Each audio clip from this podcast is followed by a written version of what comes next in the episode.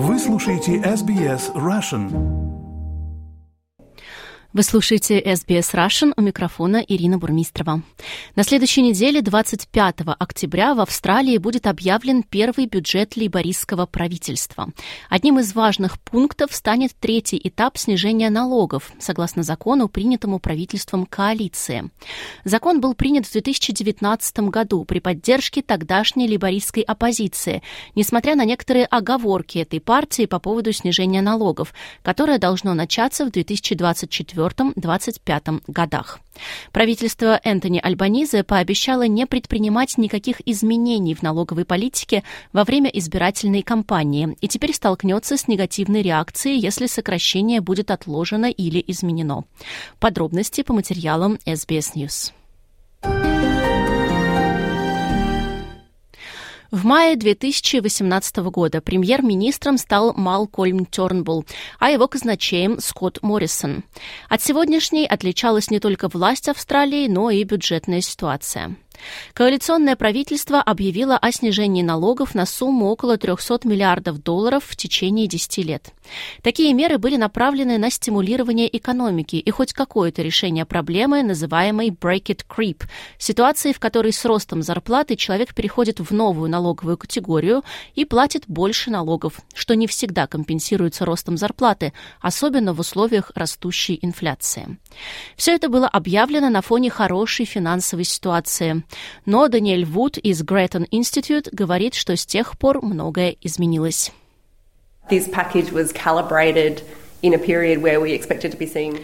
Этот пакет был принят в период, когда мы ожидали видеть профицит бюджета в течение всего этого десятилетия.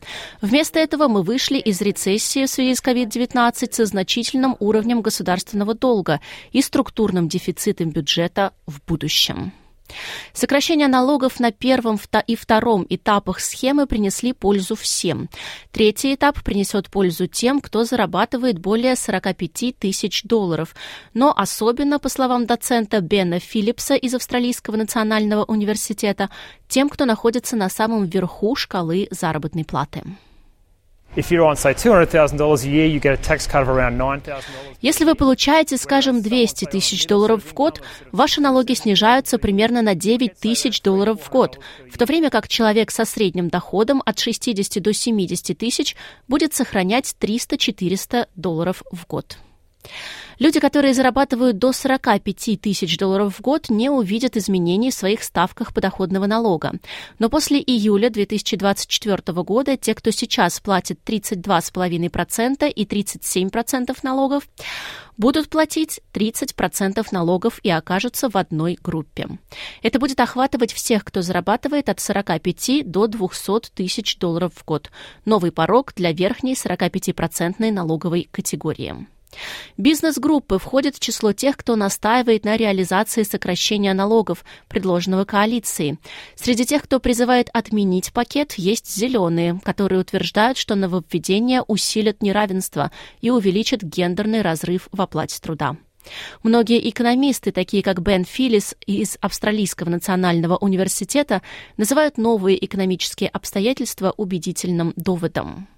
Я не думаю, что им следует продолжать эту политику. Я думаю, что 18 миллиардов долларов сыграют большую роль в прогнозируемом дефиците в будущем.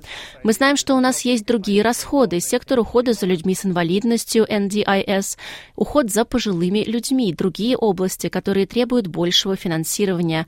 Пособие для ищущих работу очень низкое, и многие считают, что оно должно быть выше.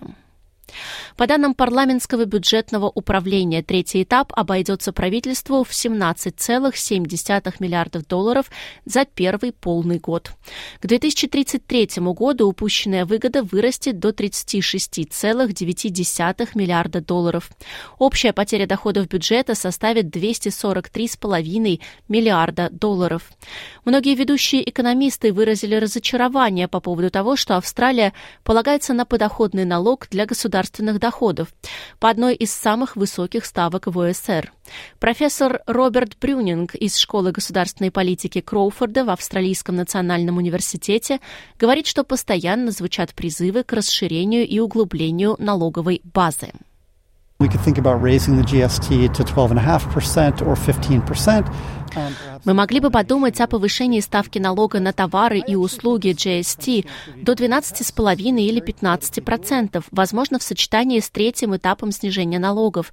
Я действительно думаю, что переход от госпошлины, stamp duty, к семейному налогу возможен с политической точки зрения. Правда, как убедились в последние дни на собственном опыте премьер-министра Великобритании Лиз Страс, налоговая реформа всегда может вызвать проблемы в политическом поле. Подготовлено по материалам Рены Сарумпает из SBS News. На русский язык перевела и озвучила Ирина Бурмистрова для SBS Russian. Поставьте лайк, поделитесь, комментируйте. SBS Russian в Фейсбуке.